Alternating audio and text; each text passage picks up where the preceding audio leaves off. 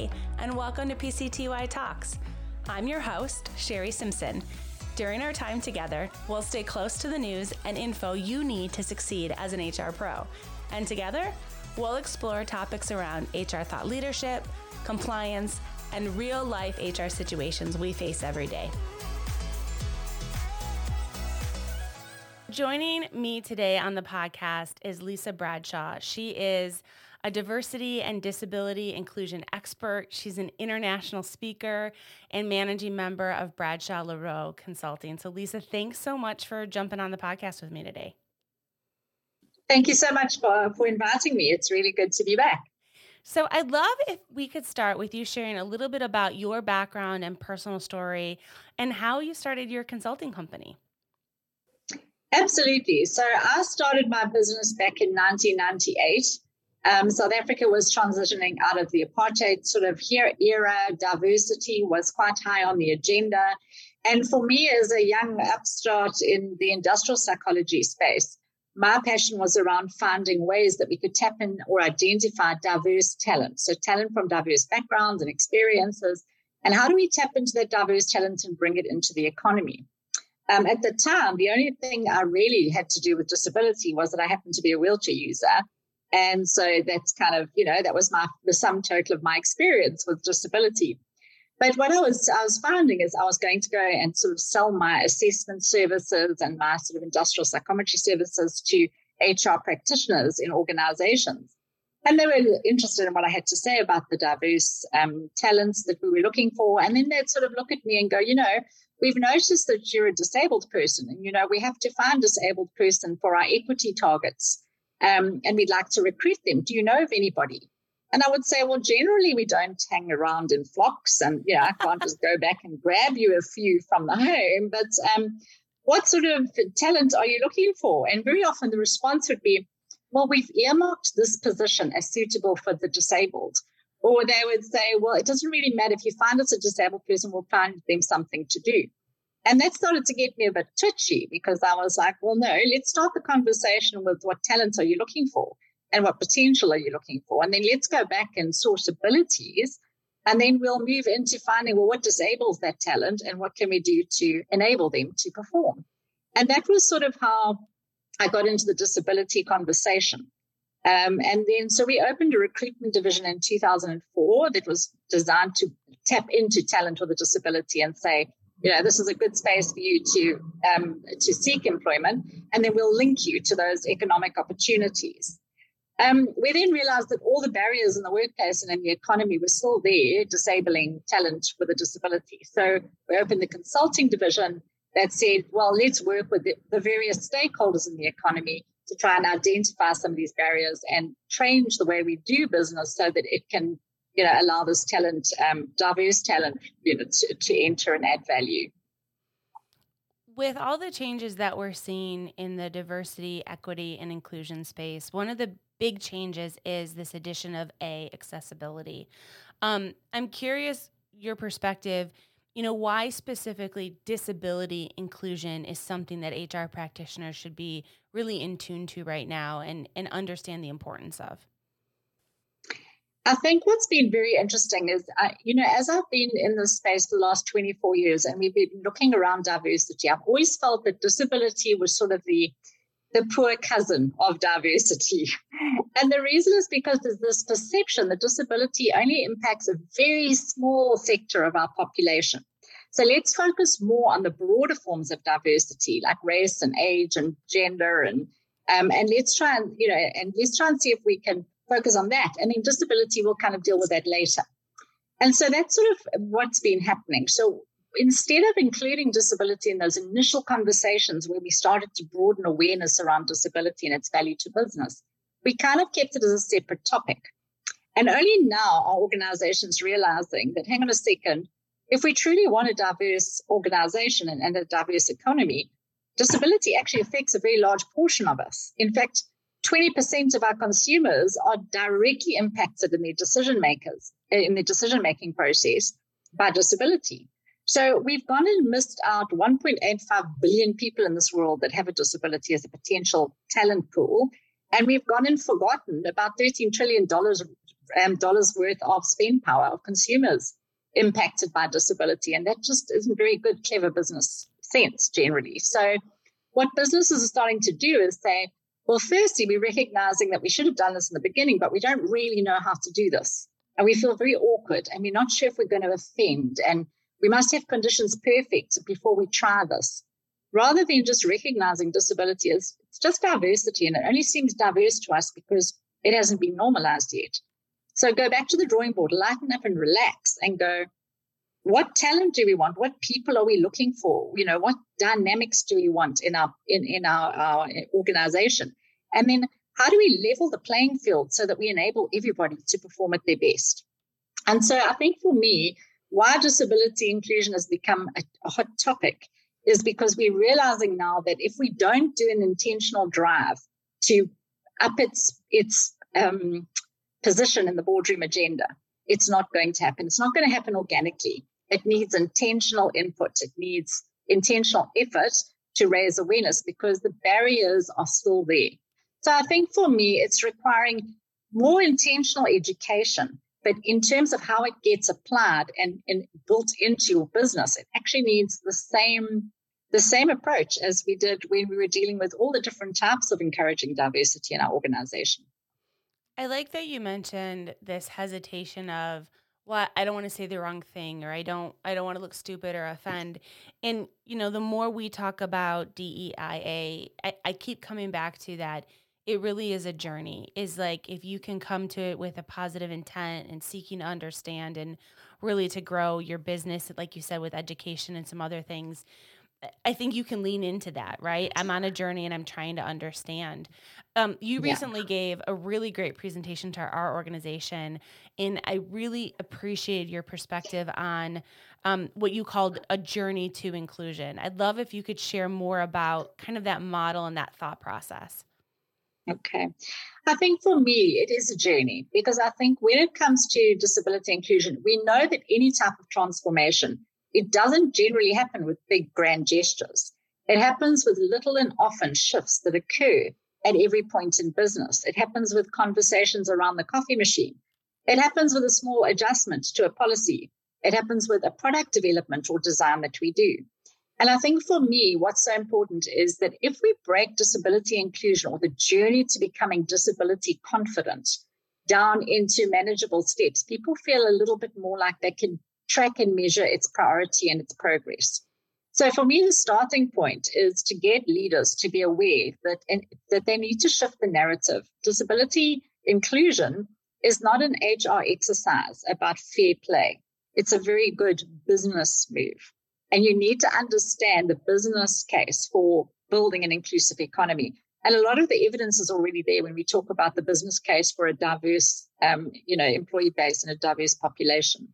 So we need to shift the leadership thinking because once you do that and you shift the narrative to this is good business, then you start um, getting that support when you need to make changes organically throughout the organization.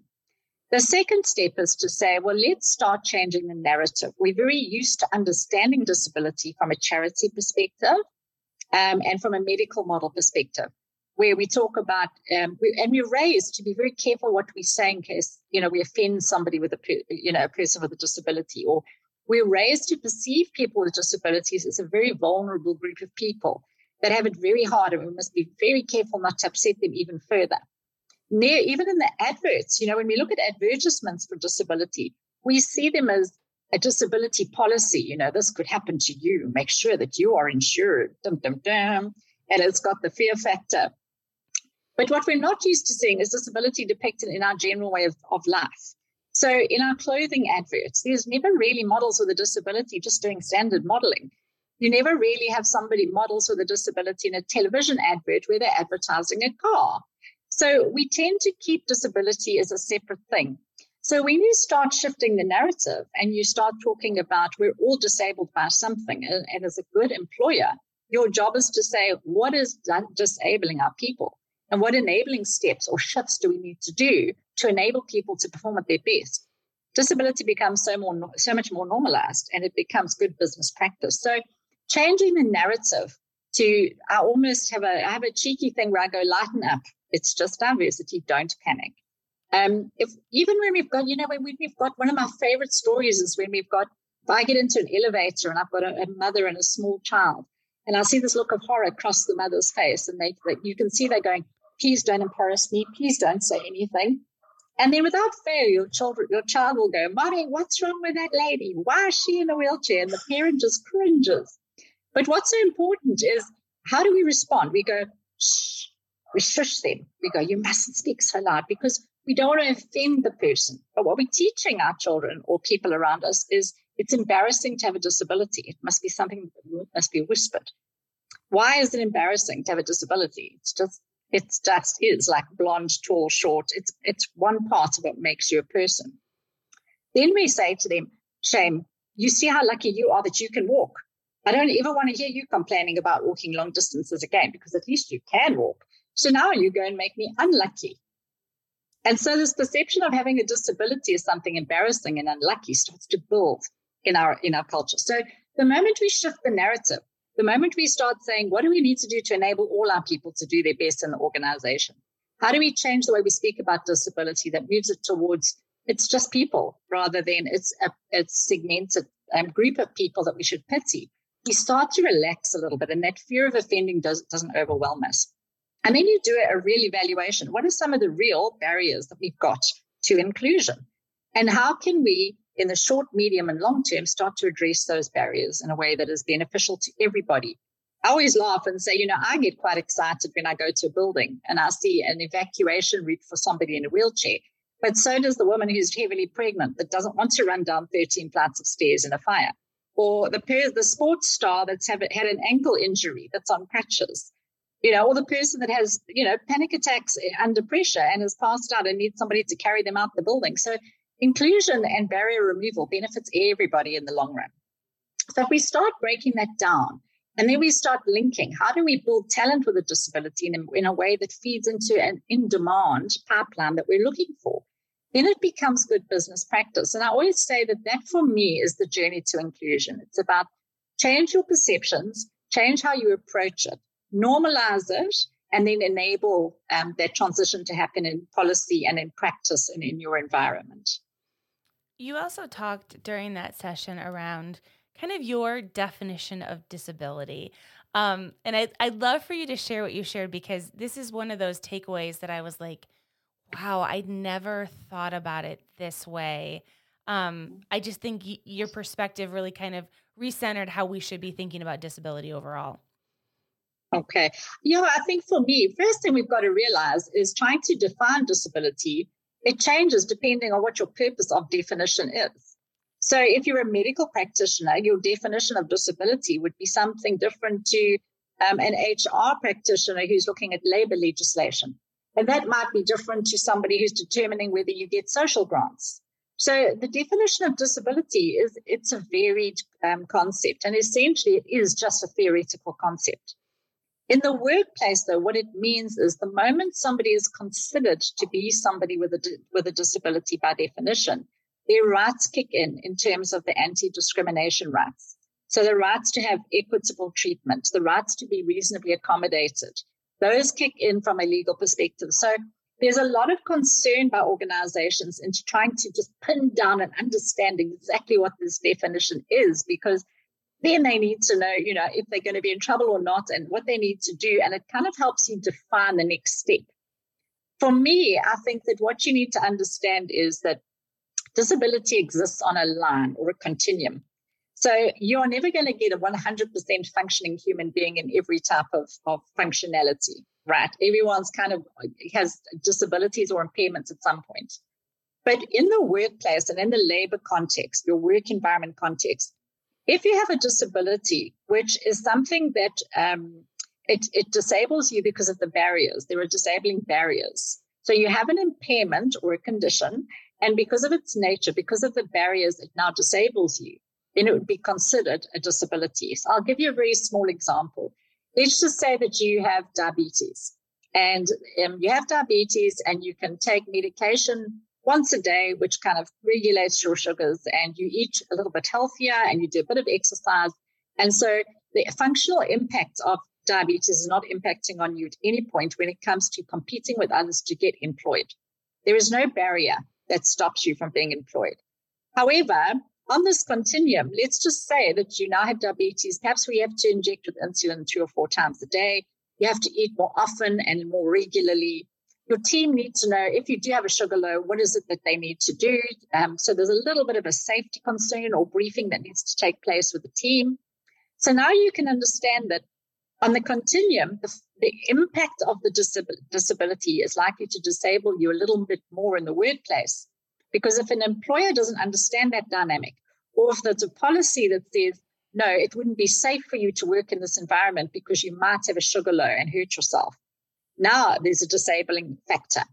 So now the conversation becomes, well, is it reasonable to make an adjustment or to, to the workplace or the nature of work to minimize or reduce that disabling factor to the point where you can now perform like everyone else.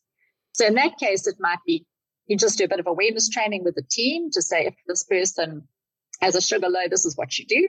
You kind of do a bit of a safety briefing to say if they do go, you know, a little bit um, a floppy or they like maybe lose a bit of consciousness or they're starting to get a bit faint or distant or they're dissociated feeling, then this is what they've, they've got time to exit. So this is the protocol you'll follow. Then you mitigate the risk. You take the barrier away and that person can perform.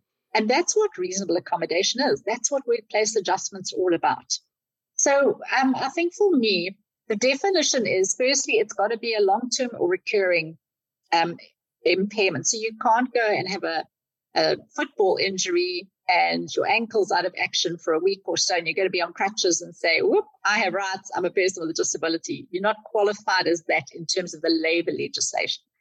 So it's got to be here to stay. The same way as some people get depressed, they go through phases in life where they're depressed because, well, they hate their job or they're going through a messy divorce or, you know, life happens. But it's not classified as depression unless it's here to stay. So it's long term and recurring and it's likely to happen over multiple situations. So then it becomes a here to stay thing. That's the first part.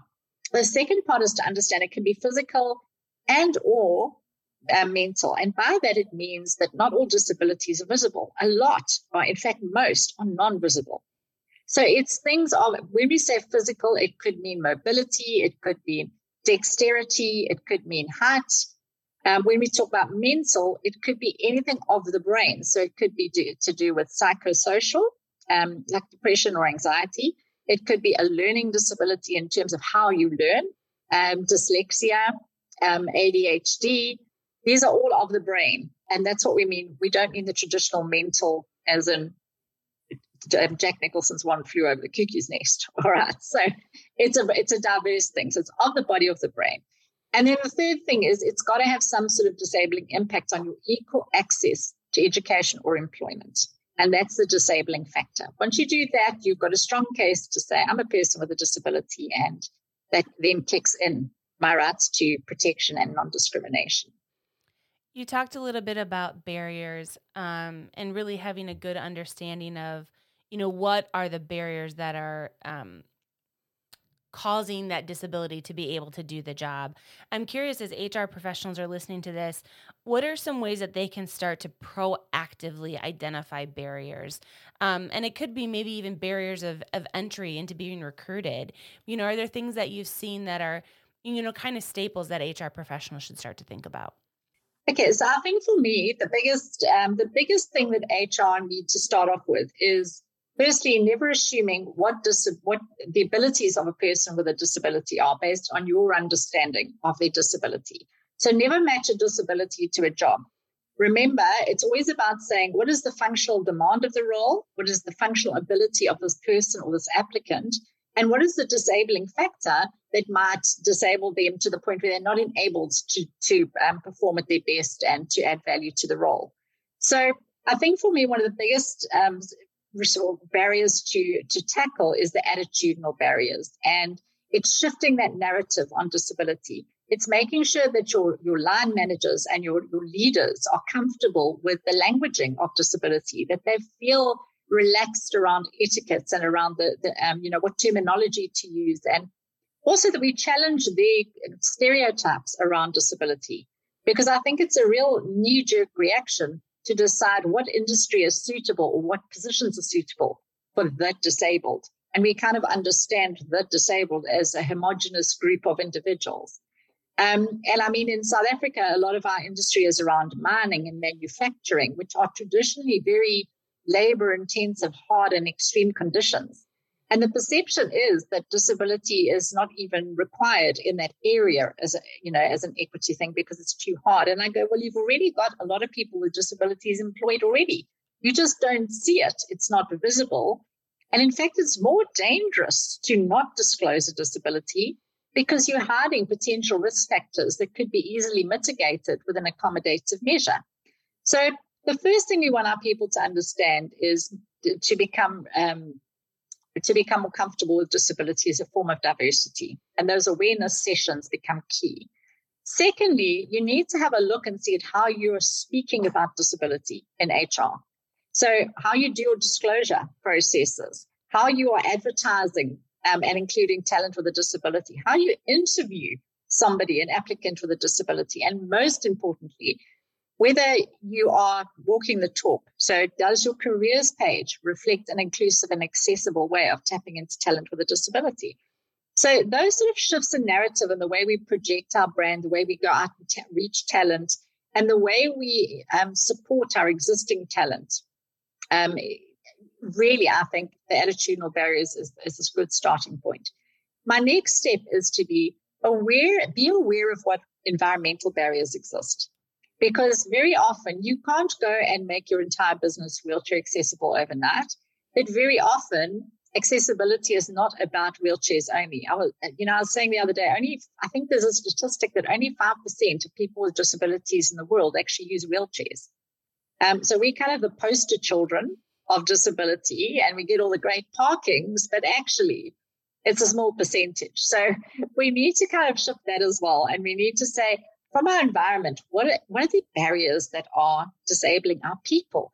And remember, it's not just going to eh, benefit somebody with a disability when you make lighting better, or you make ventilation better, or you have safer evacuation routes, or, you know, it's going to make it better for everybody. So because for me, what's great about doing good accessibility audits is we get an idea of we take stock and then we get a, a, way of being able to capacitate our facilities managers, our operations managers, the people who are responsible for the design of our infrastructure.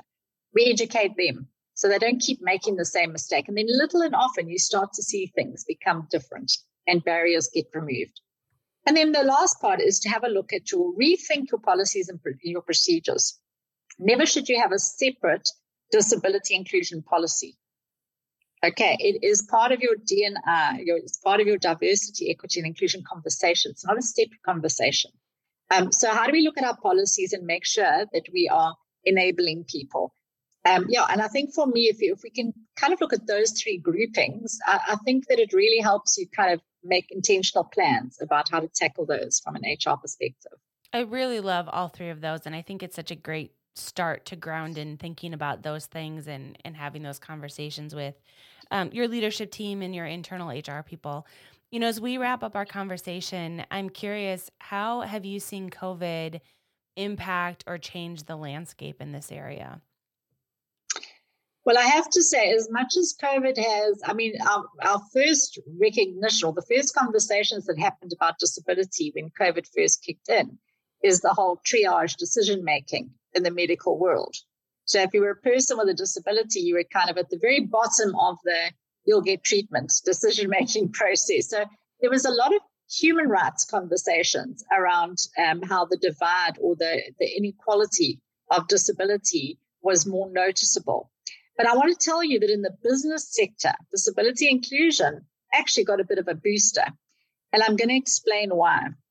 Firstly, I think what's happened is everybody's realized all of a sudden that anybody, their worlds can change in a heartbeat and they can all be disabled by something very quickly.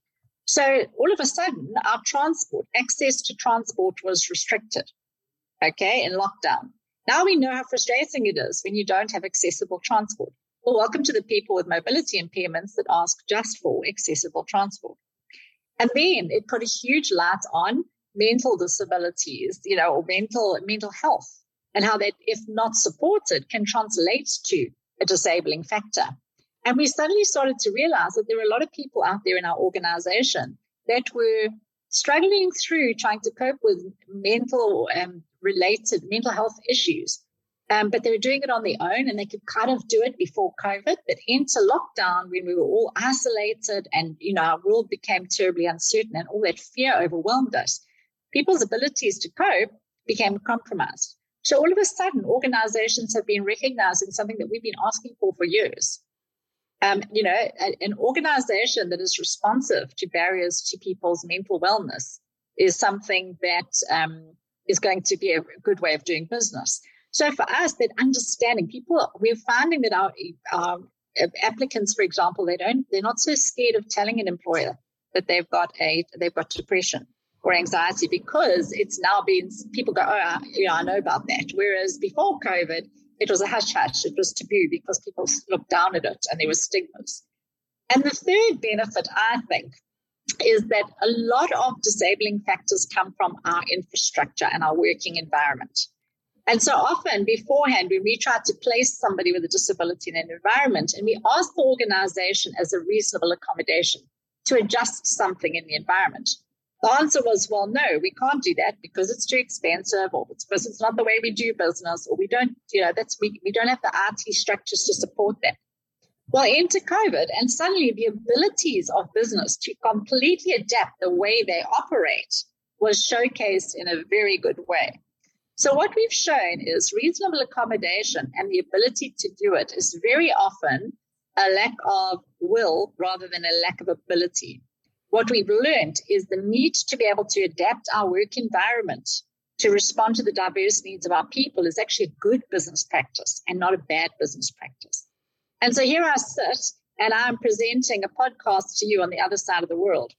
And I didn't have to try and face the numerous logistical nightmares of inaccessible airplanes, taxis, cars, hotels.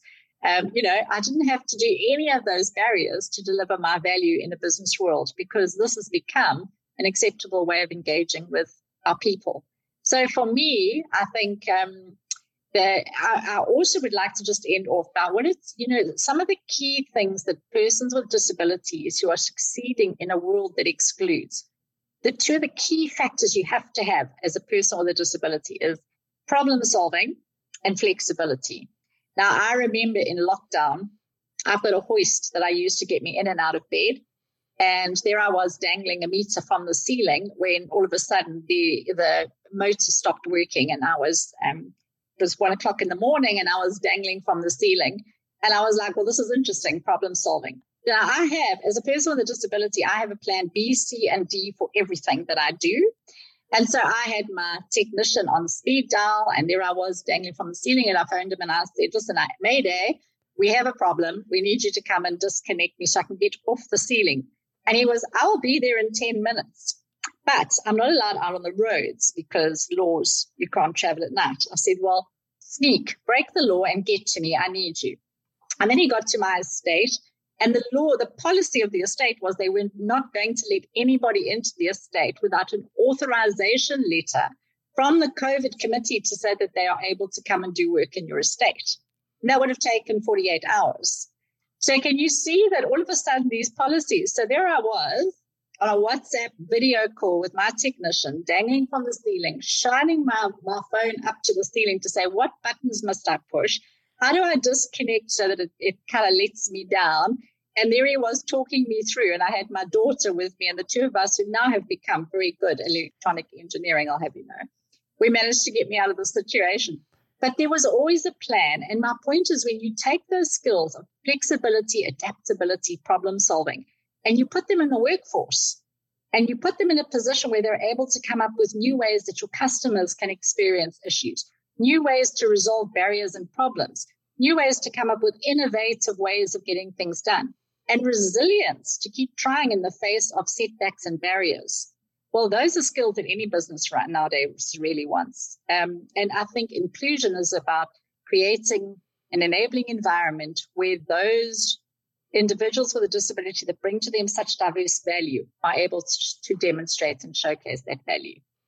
Lisa, thank you so much for sharing that story. If if I had been in that spot, I probably would still be on the ceiling, to be totally honest. it's definitely not a way you want to get rescued, trust me. um, but this conversation has been wonderful and enlightening. And I, I just thank you so much for taking a few minutes of your time, like you said, across the world to chat with me about disability inclusion. I appreciate it. Such a pleasure. Take care. Thank you very much again for having me. This podcast is brought to you by Paylocity a leading HCM provider that frees you from the tasks of today so you can focus more on the promise of tomorrow.